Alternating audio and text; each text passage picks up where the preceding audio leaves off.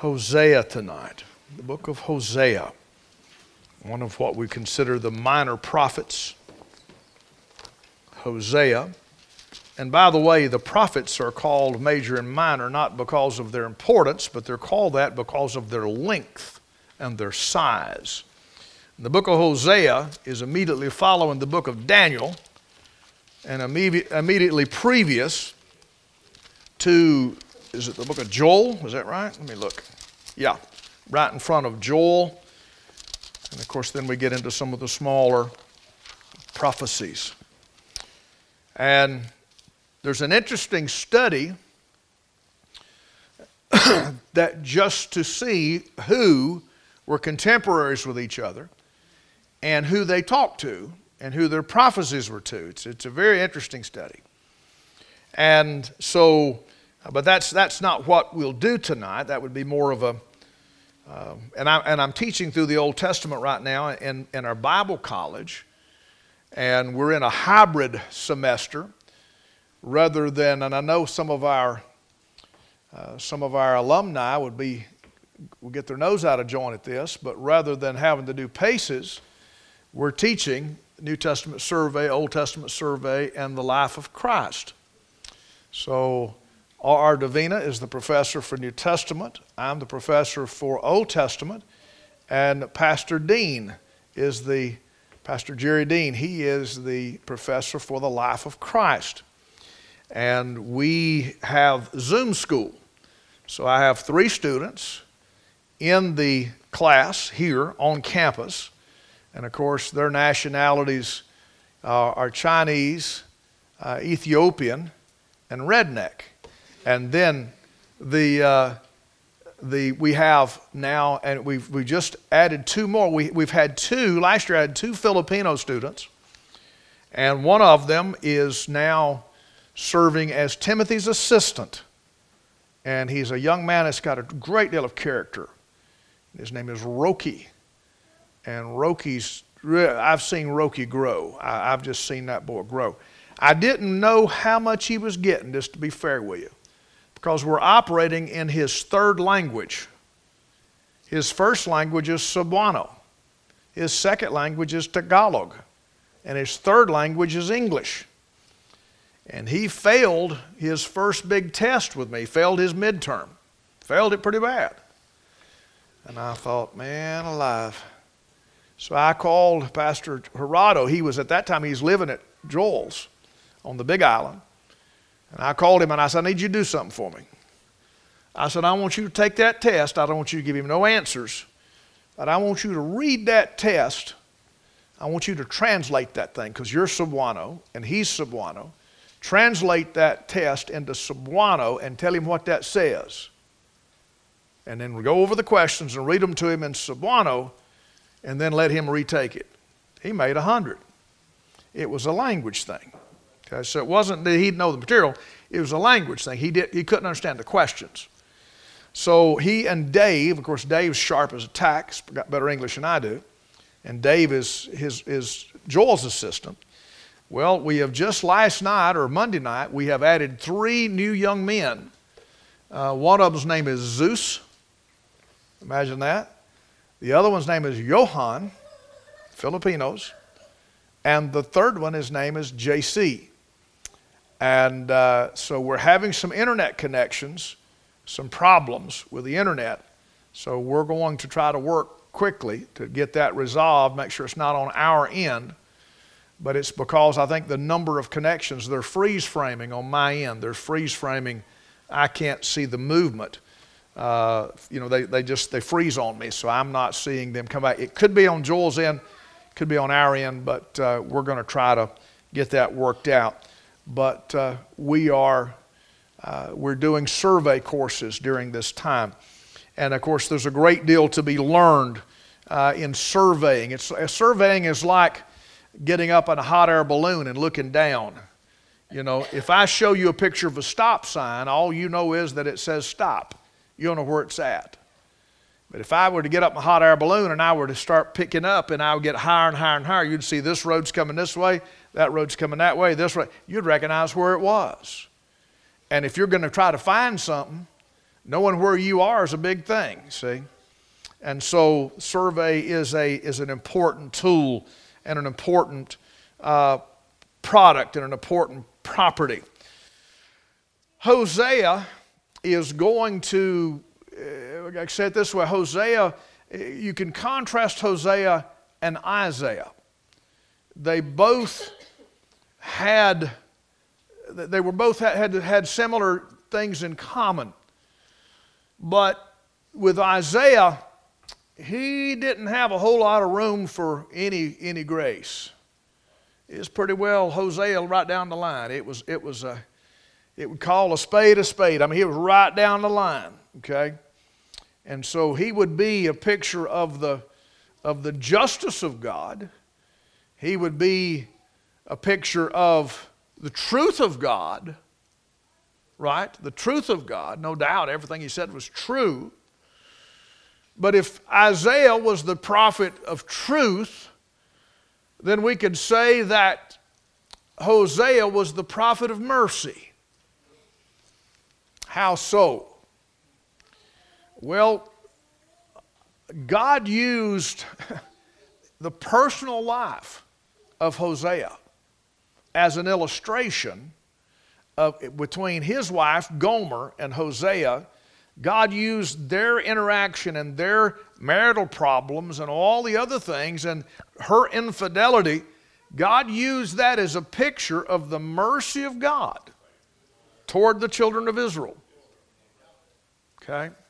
That's hard for me to imagine. But he did.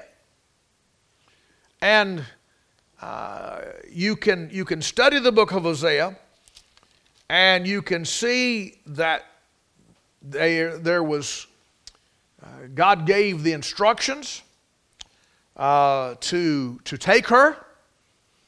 He knew who she was and what she was when he took her. But God said, take her anyway, and so he did. And then children began to be born.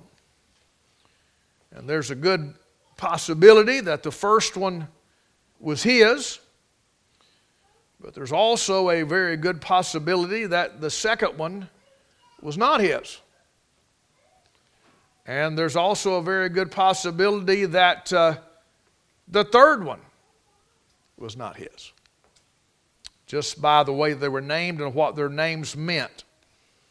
And so, and then by what? By what he says. Hosea says in chapter number two, uh, in verse number five, for their mother hath played the harlot. She that conceived them hath done shamefully. For she said, I will go after my lovers that give me my bread after my water, my wool and my flax, my, mine oil and my drink. About my words, that's God's words. And that's Hosea's words about the situation. But I want to of course, yesterday was Valentine's Day. I want to fast forward through chapter 1, chapter 2, and I want to put in in chapter number 3. And I'd like to preach the entire chapter tonight. So I hope you brought a sandwich because we'll be here a while. No, actually, if you'll turn in your Bible, there's only five verses in the third chapter of the book of Hosea. And I want you to see some truths about this passage. Now, I've dealt with this about three years ago. I, I actually used it. I did some preparations for, I did a Valentine's banquet at another church, and I used it there, and, and so then I turned around and used it here, used portion of it. But I want to take a little bit different angle and a little bit different aspect. So there are two things that are going on at the same time there is a real man and a real woman and real children and real sin and real family marital issues of the worst kind. But at the same time, the life of Hosea is preaching a message to the children of Israel, particularly to the northern kingdoms. Okay, so this is, this is what's going on. This is, this is the message. And so, if Isaiah is the, uh, is the prophet of truth, then Hosea is the prophet of mercy if they will receive it. And of course, we know that truth and mercy have met together and kissed. And of course, we know that's the, that, that right there is the, is the economy of God. And I think that's what the Lord wants us to see. Take, if you will, stand from your, from your seat just for a moment, and I'll just go ahead and read the chapter in your hearing. The Bible says in Hosea chapter number three, Then said the Lord unto me, Go love, go yet love a woman, beloved of her friend, yet an adulteress, according to the love of the Lord toward the children of Israel, who look to other gods and love flagons of wine. So I bought her to me for fifteen pieces of silver, and for a homer of barley, and a half homer of barley. And I said unto her, Thou shalt abide for me many days Thou shalt not play the harlot, and thou shalt not be for another man. So will I also be for thee. For the children of Israel shall abide many days without a, without a king, and without a prince, without a sacrifice, without an image, and without an ephod, and without a teraphim. Verse 5 Afterwards shall the children of Israel return, and shall seek the Lord their God, and David their king, and shall fear the Lord and his goodness in the latter days. Well, I want to emphasize that phrase in the latter days because it's close. It's close. All right? And so, again, we're talking about a twofold truth here a real man and a real wife and real situation, but we're also talking about a nation and the picture of uh, God's dealing with the nation of Israel. So let's, let's bow our heads and hearts together. Father, help us, I pray, Lord, as we study true love, the love of God for his people in this passage. In Christ's name, amen and amen. Thank you very much, and please be seated.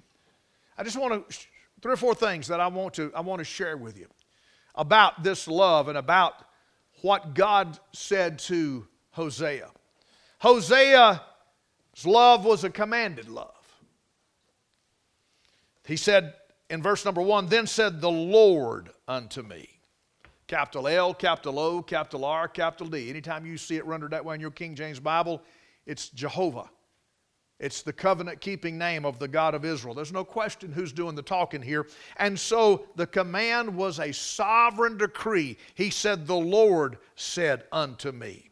And then it was also, the command was specific in its direction. He said, Go yet, love a woman, beloved of her friend. Now, Notice the phrase go yet. If you go back and read and go back and study, and if I've got it chronologically correct, and uh, I believe I do, the latter part of Hosea, it's, it, it, it's, it's kind of a recap, and, may, but I think the first three chapters chronologically, there's no question that they're right. I mean, they're in the right order. But he says, go yet. In other words, in spite of what's happened, in spite of what's happened, go yet and love a woman, and here's the phrase, beloved of her friend. In other words, the specific directions were that he was to go love and to continue to love. He was to go and take back a scarlet woman. Now, let me very, very, be very quick to insert this. People today will say, well, if somebody's unfaithful to you, then, then that is the that you have the, the commandment to write them a bill of divorcement. That's not what Christ said. They said he, Moses commanded us to put away our wives. Well, that's, that's not exactly what he said. Christ said, no, it was because of the hardness of your heart. He didn't command you to do it, but he gave you leave to do it because of the hardness of your hearts. And so, did he have the grounds to do it? Based on the law, he did. Deuteronomy 24. Yes, he did. Based on the law. And the Bible says, but, but God said to him, specific in his direction, that you go love a scarlet woman. She's done stepped out on you, she's done run off on you, but you go love a scarlet woman with a tainted reputation. And God said that. God told him to do that. And then he tells us not only is she a scarlet woman, but very clearly she is a sinful woman. She's beloved of a friend, but look what it says yet an adulteress. Now, I want you to understand that there are people in this day that will tell you that adultery and fornication are the same thing. The deed may be the same thing, but God looks on the two things totally different. And somebody said, Oh, no, no, they're the same thing. One's the same as the other. wait a minute. Why does God always list them separately? If they're the same thing, why does God list them separately? It's very simple. There is an act outside of marriage on the part of either. That's always dealt with as fornication. But when there is a, whether it's a marriage or even a betrothal in Old Testament times, if there was a betrothal, then it was guilty, they were considered because that's the promise. It was, they were guilty of adultery. And somebody said, well, the same, listen to me. The penalty of the two things were entirely different. You know what the penalty for adultery was? Stoning. Stoning. You know what the penalty for fornication was? Marriage. Somebody said I'd rather be stoned. I know, listen. And you had to make up to your pa in law. You had to do restitution to your pa in law. You had to get married and had restitution to your pa in law. Somebody said, I'd rather we get stoned. Sure enough, yeah, know, yeah. But here, here's what I'm saying there's a difference. And let me say it this way one, you left this world, you stoned to death. The other, you had to, you had to deal with it, you had to live it down, you had to live with it, and live with your decisions. And by the way, a man could never divorce his wife if they were found guilty of fornication. He might not put her away all the days of his life. The, the divorce thing's off the table. A lot of people have no idea even what, how divorce was laid out in the Old Testament. Divorce did not occur when the kids got grown and moved off to college and the mom and dad felt like they didn't have anything in common. Divorce occurred the morning after. Just to tell you that's when it occurred, okay? Occurred the morning after. Uh, on the, on the, on the, the, the morning of the marriage, the day before, the, the morning of the, the first day they were married, the first complete day they're married, when they woke up, that was, the, that, that was when everything took place. And basically, Old Testament divorce was what we would today call annulment. You could take it before the priest, you could show the evidence. I got sold a bill of goods. This is not what I was promised. This is not what was supposed to be. And they would annul it. They would you could write a bill of divorcement according to the scripture. Okay? But it did not occur. Biblical divorce did not occur. Now, can I just say this? If there was ever anybody that brought a charge against the wife, the daddy in law would keep the tokens of her virginity and put them away just as evidence, just in case anybody ever were to make an accusation so that he would be able to refute that charge. And he would be able to refute the charge of the husband. Okay? So, and, the, and I can not go into any further detail than what I just went into. I'm not going to in a mixed congregation. But I'm very familiar with the passage. Okay? And so there's specific directions. Go yet, love a woman, beloved of her friend, yet an adulteress. So there's the, the, this, this, this, this love that was commanded. The command was sovereign. He said, uh, The Lord said unto me. The command was specific uh, love a woman, yet an adulteress. But the command was also spiritual. Look what the Bible says. According to the love of the Lord. In other words, it established the standard of God's love for Israel. Go love an adulteress. She's not been faithful to you. Go love her. And you're going to see here in just a moment, it wasn't as easy as just taking her back. He had to buy her back.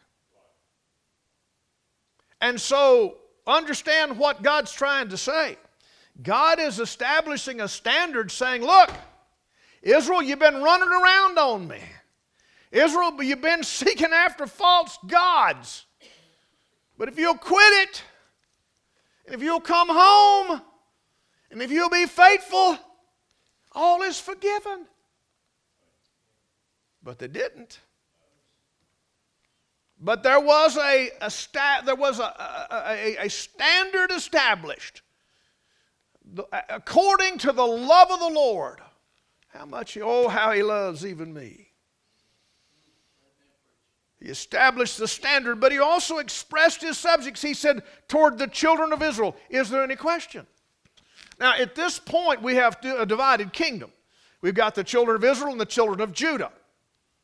Okay, so we've got uh, Judah and Benjamin, are the two southern, and the ten northern tribes. This is who we're dealing with. And, and specifically, they're all the children of Israel, but by this time we've divided them in, in two parts, okay? And of course, they have been warring and all these other things between them. And so there's no doubt of who he's talking to. The expressed subjects of God's love is Israel. And anybody that can't read that in the Bible, they can't read, apparently, because it's Israel, folks. It's Israel. And this, these are God's earthly people. And so the expressed subjects of the passage. But then there's the exposed sins against God's love by Israel. The scripture says, who look to other gods. You imagine that? The God of the Phoenicians was half man and half fish. That's where mermaids, the idea of mermaids, uh, all kinds, to the point that God run out all of the children, all the, all, all the children, of all the Canaanites, God run them out. Matter of fact, he told Abraham in Genesis 15, he said, The iniquity of the Amorites is not yet full. So therefore, you're not going to get the land. They've they're not been bad enough for me to run them out yet, but they're going to. And your children will be the advantage of that. You'll take advantage of that. And after 40 years of wilderness wandering, 400 years in uh, Egypt, so roughly about 450 years the iniquity of the Amorites is full, and God said, totally wipe them out. Destroy them, all of them, wipe them out. And take their land, take their houses, take their vineyards, take everything. It's yours. But the problem is the children of Israel adopted the gods that they found, they adopted the practices that they found. They adopted all the, and they brought some of it with them from Egypt because of the golden calves. In other words, God was successful in getting the children of Israel out of Egypt through the crossing of the Red Sea and into the promised land. But God was not successful of getting all of Egypt out of the children of Israel. Egypt's a type of the world. And the Bible says, who look to other gods, false gods, little g gods. And then said this, and love flagons of wine. A flagon's a big picture, pitcher with a handle and a spout. They love pitchers of wine. And so they were, they were, they were just like the, just like the ones that got run out. They were drunkards. They were worshiping heathen gods. And by the way, just so you know, just as there's been a physical element of sin uh, by Gomer against Hosea with other men. There was a physical element of sin tied to the, these other gods. In other words, idol worship was tied very closely to licentiousness, temple prostitution, and things I can't even go into in a mixed congregation but it was part of the Canaanite religion. And they celebrated it. And they celebrated the wickedness. And by the way, it didn't go away. Paul dealt with it in Corinth. He had to deal with it. I mean, I mean, I mean, the, the temple of Aphrodite was there. Aphrodite, the temple is there. And the people frequent it. And the sailors come in and come to a dual port there on that isthmus of Corinth. And at the top of the hill in both directions was the temple of Aphrodite. And they recruited some of the most beautiful women of all of Europe to serve as the temple prostitutes. And that's how they kept the temple coffers full. Understand what I'm talking about.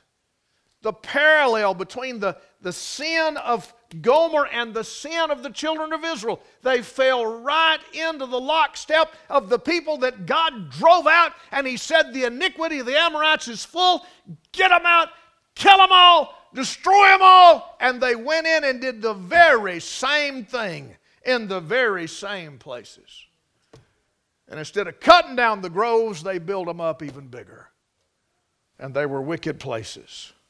So we have seen that verse number one, the Hosea's love was a commanded love. But I want you to look in verse number two. You see, Hosea's love was a costly love, it was expensive.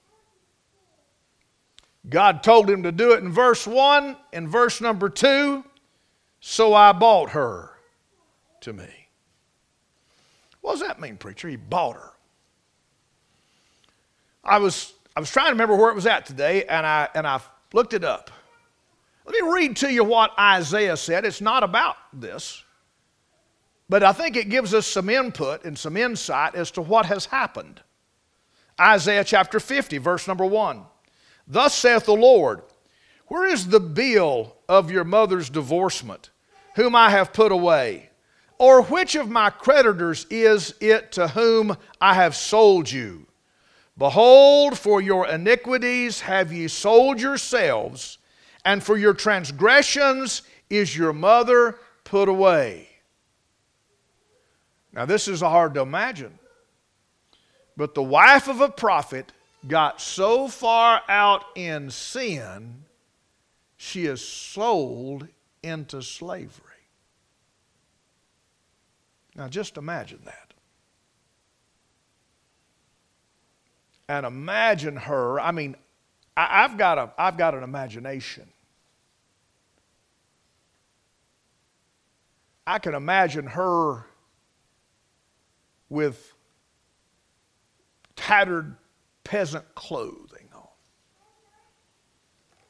I can imagine her as they bring in the slaves and their hands are bound and maybe the chains around their feet and they march them one by one up onto the block.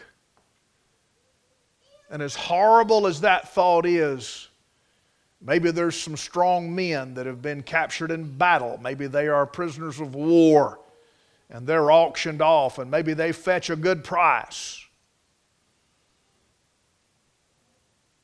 And they work their way down. They have the strongest one first, and he brings the highest price. But then they work their way down. But back in the back of the wagon, the sale's about over, and they said, wait, wait a minute, got one more. And they bring out Gomer. Her hair is matted, possibly her teeth are rotted. She's sickly, possibly diseased.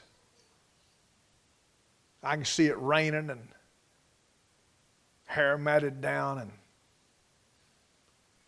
and they bring her up to the auction block. And they say, What am I bid? And people just look at the ground and look away. She's such a hard thing to look at.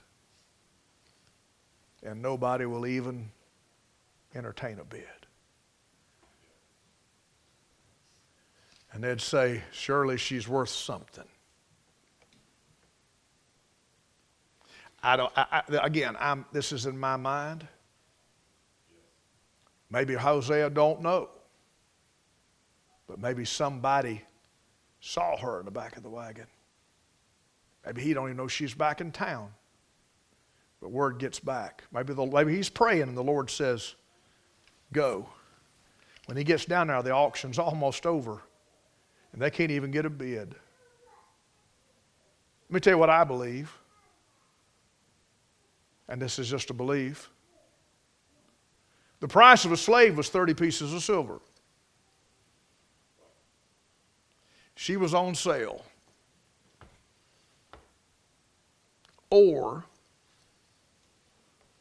Hosea didn't have 30 pieces of silver. But he did have 15. And he had some groceries he'd put up at the house. Hard raising these young'uns and mama gone. He's got roughly 10 bushels of barley, not wheat, but barley. Barley was grown, if you ever had barley bread, it's dark and it's got a sharp flavor to it. Barley was used to feed animals with. It was the lowest. They used to say, there was a saying in England that said, the lighter your bread, the better your bread. The lighter your B R E A D, the better you are B R E E D. In other words, rich people ate light bread. That's what grandma used to call it light bread. Didn't matter if it was bunny bread or didn't matter if it was uh, sunbeam bread, it was light bread. Get us a loaf of light bread. Yeah. Because wheat didn't do much around here.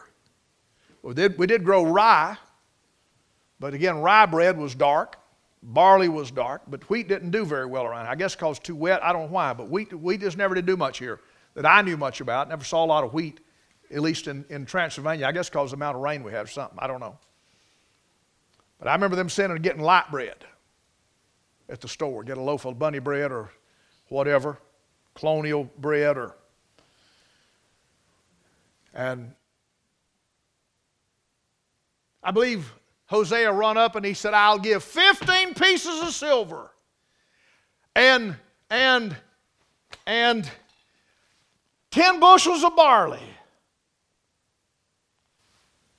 Well, 10 bushels of barley ain't worth much. But that's what he's got. So I said, Why do you think he come up with that amount? I personally think he gave everything he had. Because it's almost embarrassing to bid a homer of barley and a half a homer. He didn't even got two homers of barley. He's just got a half left. They've been eating on the one. All he's got's a homer and a half left. So that swift purchase, I'll take it. I bought her to me. For 15 pieces of silver, that, that, that silver pieces, that, that swift purchase, that, that's the expression of, of his love. The silver pieces, that's the effect of the law. And then the seed payment. He, he, I, I believe that had to do with evidence of his lack. I don't believe he had anything else. But I believe he gave all that he had. Said, I'll give what I got and I'll give all the groceries I got. We'll make it somehow. To buy back this woman who sure don't deserve it. But I'll give her all, I'll give all I got. And so Hosea's love was a costly love. Can I just add here? The Lord Jesus he was God's love gift. And I want you to understand, God gave all he had. Now you need to understand. There was no better, there was no more, there was no more. There was, hey, he couldn't sacrifice an angel, wouldn't have done it. But he could sacrifice his son because that's all he had. Were we worth it? No. 10,000. Hey, if you think you were worth it, you need to go look in the mirror. It's a mistake on your part. You were not, and I'll stay one step further, you are not worth it. In our, on our best day, we are not worth the, the blood of the very Son of God. That's blasphemous to even think that. Course, we were not. But He gave His very best and He gave His very all Hosea's love was a commanded love. Hosea's love was a costly love. He didn't go at it halfway, he give everything. And Hosea's love was a committed love. Verse number three. He's going to, he's going to make some demands of her concerning the fidelity of their marriage. He said about, said, You staying home. Thou shalt abide for me many days. Your traveling days are over, woman. I own you. You are bought with a price. Therefore, glorify God with your body. You are bought with a price. You're staying at the house. You will abide at home. Number two, thou shalt not play the harlot. He said, You're going to abandon this harlotry thing. Those days are over.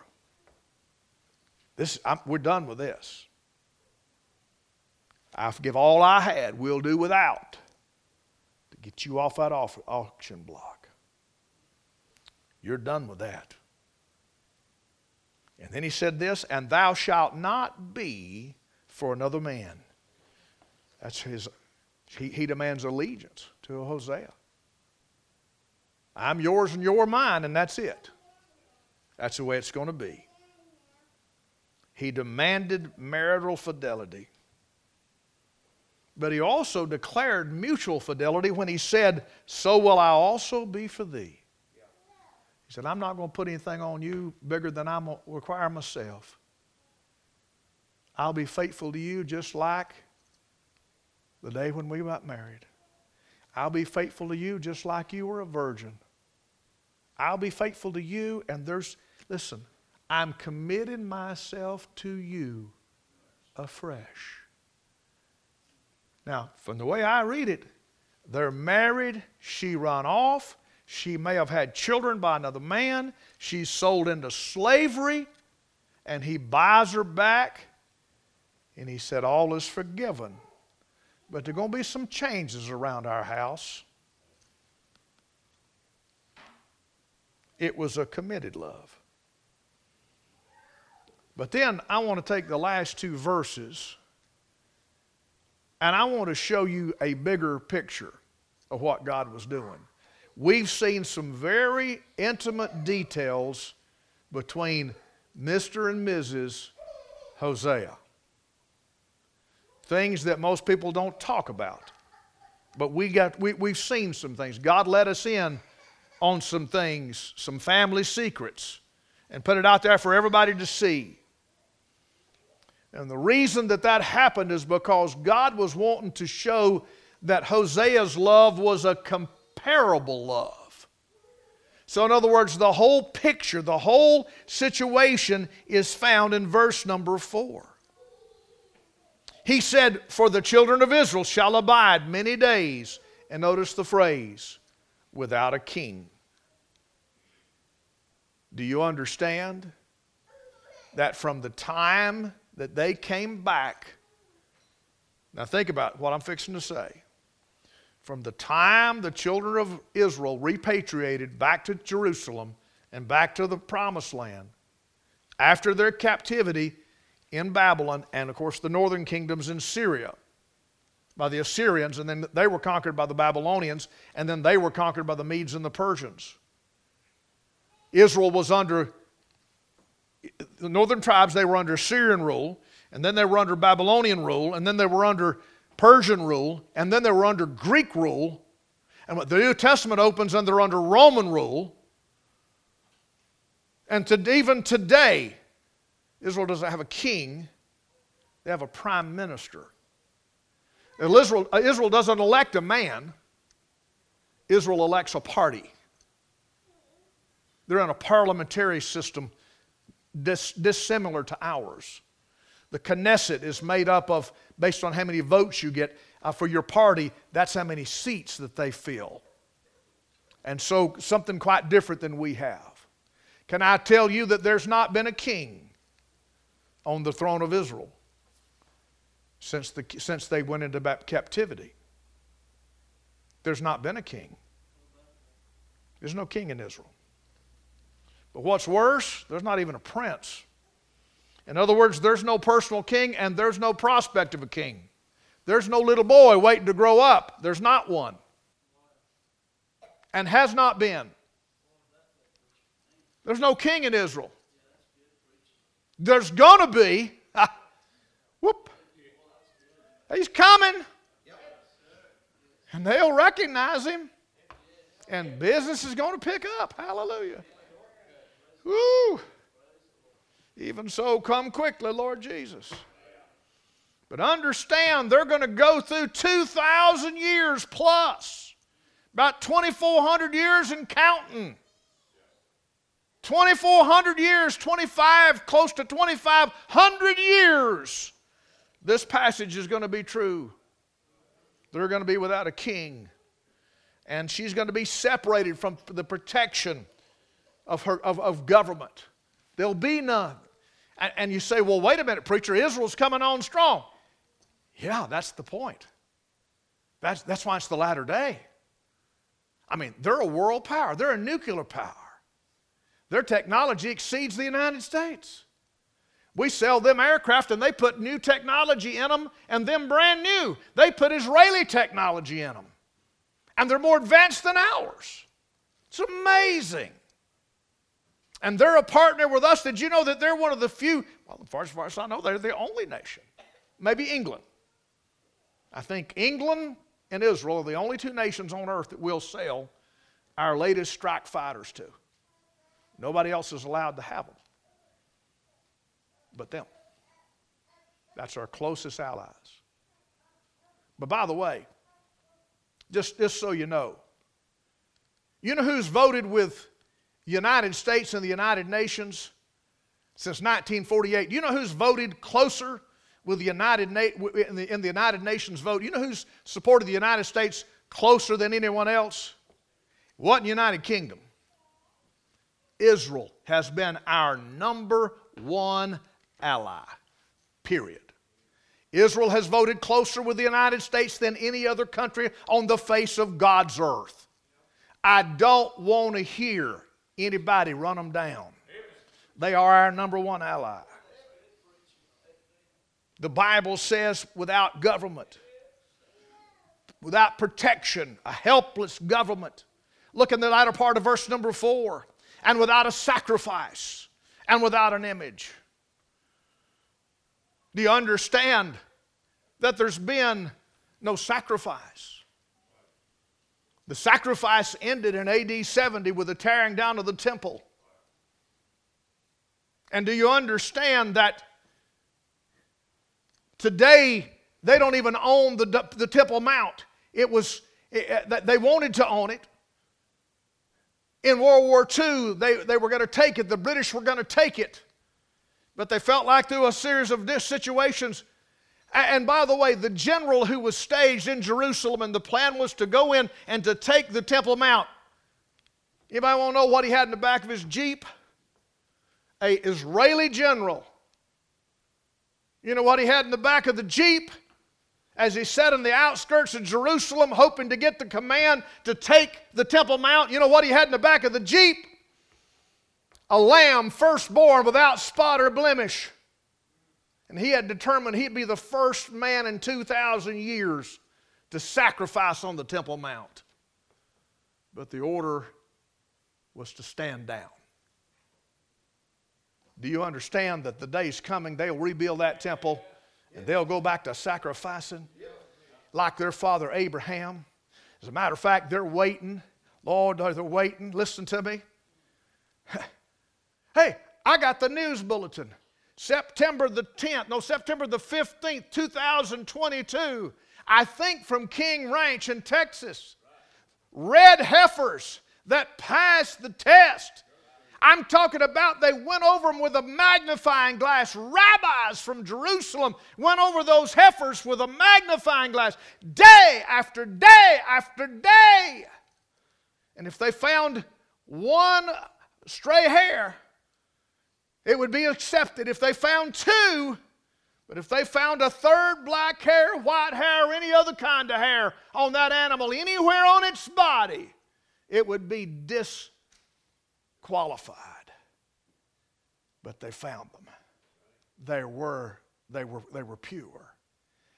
They flew those cattle on an El Al 747 those cattle were unloaded in Tel Aviv and they had a celebration and they had a news conference. I saw it with my own eyes. I read it in the Jerusalem Post and they celebrated the advent of the red heifer. They said that's all they lacked to sanctify the temple when it was rebuilt.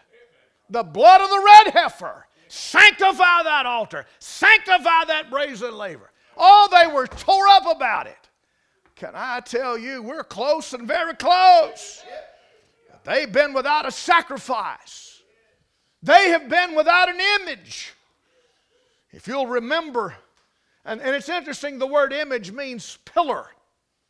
If you'll remember that the, they named those columns on the front of that thing, had names.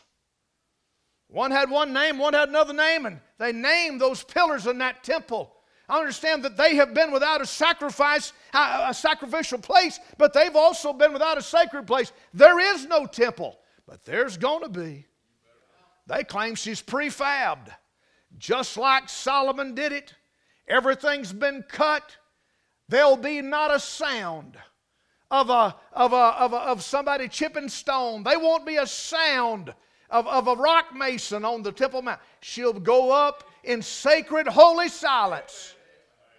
They claim it's scattered all around the city. All they're waiting for is the green light, and they'll put that thing up in a matter of days. That's what they claim. That tribulation temple. She was separated, though, for all these years since AD 70. Almost 2,000 years she's been separated from the places of her holy God, the sacrificial place and the sacred place. But then the Bible says and without an ephod and without a teraphim. She's been separated from her helpless protection of her helpless government, separated from the places of her holy God, separated from the pursuing, from hearing from the God or the gods. And I say that it's hard to write this because if you'll look what the Bible says, ephod, that's what the priests wore. Understand that was their that was their contact. The priest was their link between God and man. And they've been without a priest. They've not had a man to intercede for them. They've had rabbis, but they've not had a priest. They've not had the priestly system set up. And oh, how they've longed for that day, and have they longed to be returned to that. But they've been without an ephod, no priest to hear from the true God. But God throws something in, and it seems like it's almost as a jab. He says, without teraphim. You know what a seraphim is? A seraphim is a, is a six winged being in heaven, heavenly being. A teraphim, like terra firma, it's an earthly God, spelt with a little g and they were used for soothsaying and divining and telling the future. If you'll remember, Rachel stole one of Laban's gods and hid it under the seat of the camel. If you'll remember, Michal had one and she put it in David's bed and put a goat's hair on it and made out like he was in bed sick. What you doing with one of them things in your house, Michael? That tells me something about your spiritual walk. What you doing with a teraphim in a house with you? You ain't no business having that in your house. What you doing with that? So, in other words, God said, You ain't gonna have no ephod, you ain't have no priest, but you ain't even gonna have no little, you ain't even gonna have nothing to even talk to the little gods with. You ain't going to be able to talk to the big God, the, the, the, God, the God of heaven with the big G God, but you're not going to have anything to communicate with the little g gods neither, nor teraphim. That's what he told them. Listen to me. Let me tell you what's significant. When we used to, I, I remember getting the puppies. When I, was, when I was young, I got a chihuahua. I think I was in the first grade, or maybe, I think I was in first grade.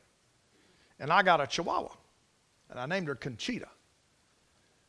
And I kept that dog until after Shanna was born. It was one of the oldest living chihuahuas that ever was. She used to ride motorcycle with me. I'd put her in my jacket. I took that dog everywhere. Me and her were buddies, me and that chihuahua. Well, I thought the awfulest thing when we got that little chihuahua dog, when she'd go to the bathroom in the house, they'd take that dog and rub her nose in it.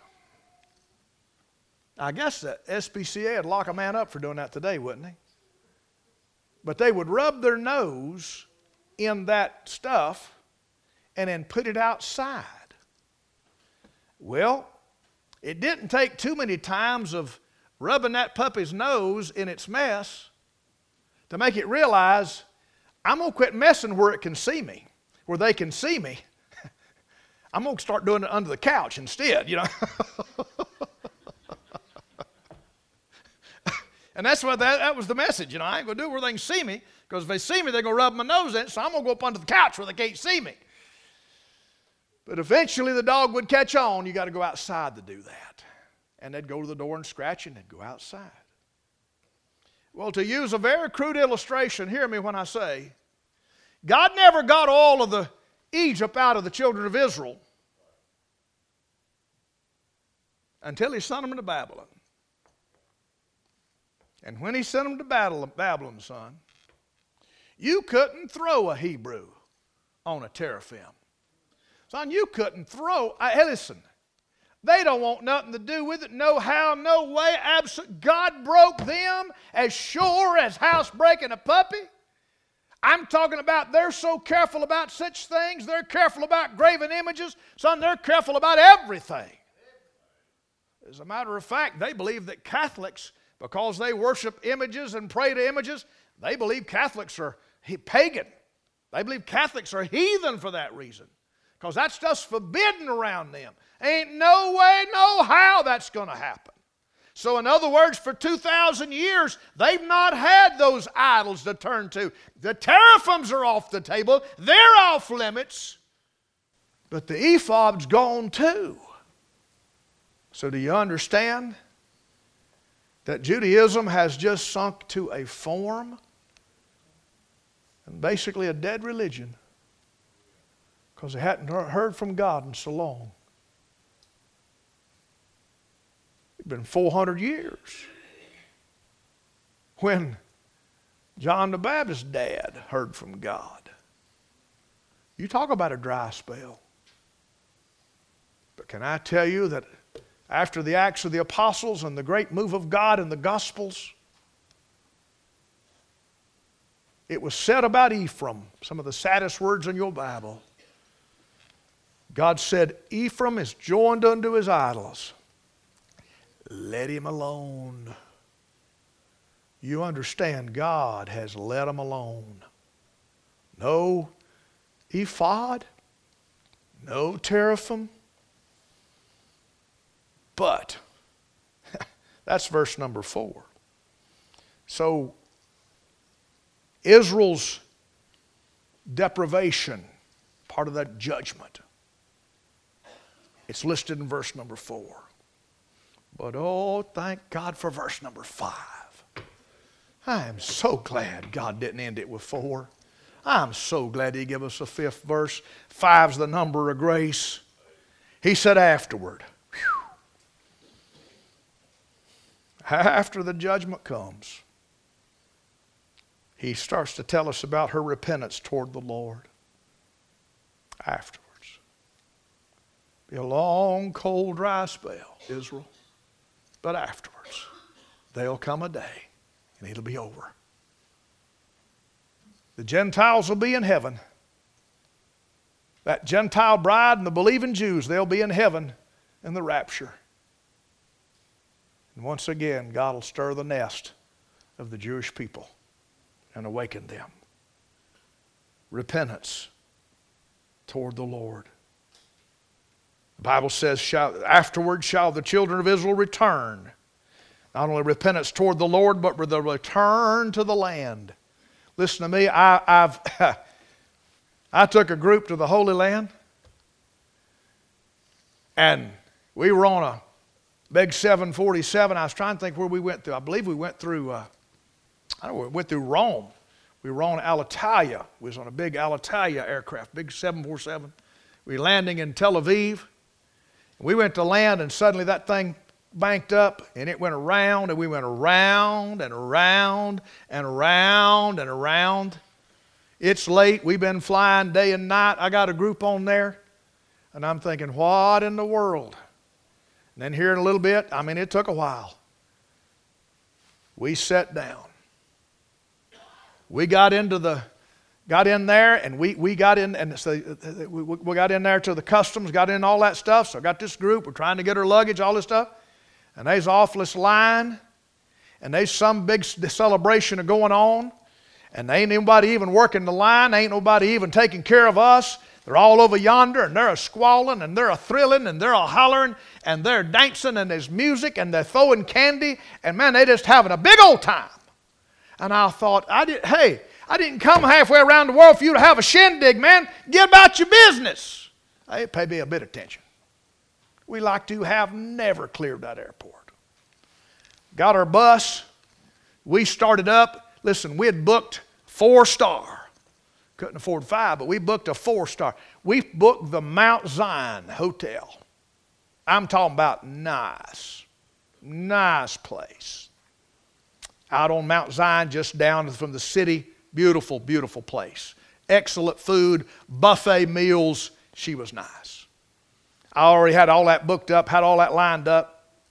We're in this big bus and we climbed up the hill, and I said, finally, glory to God, finally we're going to get this crowd to bed, get them in here and get them something to eat, get them to bed. We've had delays on the, had a, had a air stop in, in, in Rome, and we, we were late leaving, and then we got there, we're late, and then we circled us around, round, round, we're late, so we're going to go to the Mount Zion. Boy, I can't wait to eat that Israeli buffet. It's going to be awesome.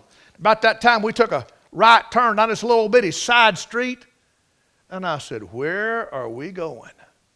I mean, it's so narrow, you couldn't even hardly get the bus through there. We pulled up in front of a little old roach motel, and when I say that, I'm not just saying that.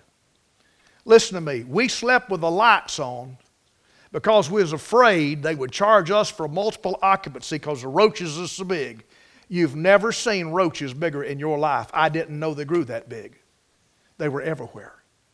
And if you turned the light off, they'd get on you, they'd crawl on you. We slept with the light on. We could talk. It was made out of metal. The walls was made out of metal, uh, and you could hear everything. I mean, we could talk back and forth through the walls to the people in the next room. It was the awfulest night I've ever had in my life. We got down the next morning, went downstairs, and my mad Lord, I'm mad. I done, hey, I'm mad. That bed, I wouldn't have give you 10 cents for all those mattresses you could have put in a, in a semi truck. It was terrible. Terrible, terrible night. The whole trip's been a disaster. We go downstairs. Son, the sponsor walked up and I said, I need to talk to you. And I stepped over and I said, What in the world is going on? And the veins are bulging in my neck. He said, Now, before you get too mad, listen. He said, It is custom here. He said, Last night, a load of Russian Jews were coming in. They are born and raised in, in, in Moscow. And there's a whole flight of repatriated Jews coming in for the very first time. And when they enter Israeli airspace, all other aircraft are put in a holding pattern and they get to land directly on the runway. And I said, Well, okay, but what about that mess and all that shindig? He said, That was them. They had a band. They had hors d'oeuvres, they had everything, and when they set foot on Israeli soil, the Jews pitched a party at the expense of the federal government of Israel. Welcome home, brethren, even though they didn't speak a word of Hebrew, they spoke Russian. They had interpreters there. Welcome them back to the motherland. I said, Well, okay, but that don't explain this roach motel. And they said, They took that load of Jews and put them in your bed last night. They get to stay in a four star or five star hotel their first night home. And they preempted us. And they put that whole plane load of Jews in the Mount Zion Hotel at government expense. I felt about that big. And I said, Lord, you said you'd bless them that bless thee and curse them that curse thee. Lord, bless them Jews, even if they did make my trip miserable. I got to experience firsthand, I got to see firsthand. And then to prove the point, we were walking through Old Jerusalem. And it's a beautiful place, and there's singing, and there's people on the streets and minstrels. It's just a, it's just an awesome place. And there's no fear of being hurt or anything. It's just, it's just an awesome place. Uh, street vendors, it's just great. And there's a fella standing over here and he's got the, got the beard and he's got the stuff and got the little curly cues and he's got a hat in his hand. And in, and in I guess, Russian and then in Hebrew. And I got to watching, and people were crossing the street to go to that man, and they were putting Israeli shekels in the hat. So I found somebody said, Can you translate, tell me what that sign says? Said that sign says, I'm a recent Russian immigrant Jew.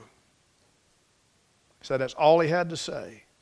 People were walking across the street, standing in line to get to his hat to put money in it. That's their welfare program. And there wasn't a single Jew that passed that didn't put money in that hat. The scripture says, shall the afterwards shall the children of Israel return. The return to the land. I've got to see that, and you have too. But look at this next phrase. This ain't happened yet, but it's coming. And seek the Lord their God and David their king. Whew. Repentance toward the Lord, return to the land, revival for the Lord's people, reverence for the Lord's greatness, and shall fear the Lord, and recognition of the Lord's goodness and his goodness in the latter days. I want you to understand that what, what, what Hosea went through in his life was a picture. And I'm hoping that what God promised about the children of Israel, I'm hoping that they got some happy years together at the back end of their life. I'm hoping they did. I'm, I'm thinking maybe that they did just because of what's said in verse 4 and verse number 5. But the point I'm trying to make is you talk about love. You talk about true love. You talk about a love that, that is beyond our comprehension. That's the kind of love that God has for his people. It's how he loves his church. It's also how he loves this chosen, the Jew. And soon and very soon, they'll be back in the land. They'll wake up one day and realize it was him all along. Amen. Hallelujah. And it'll usher in the millennial kingdom where we'll rule and reign for a thousand years. Let's bow our heads together.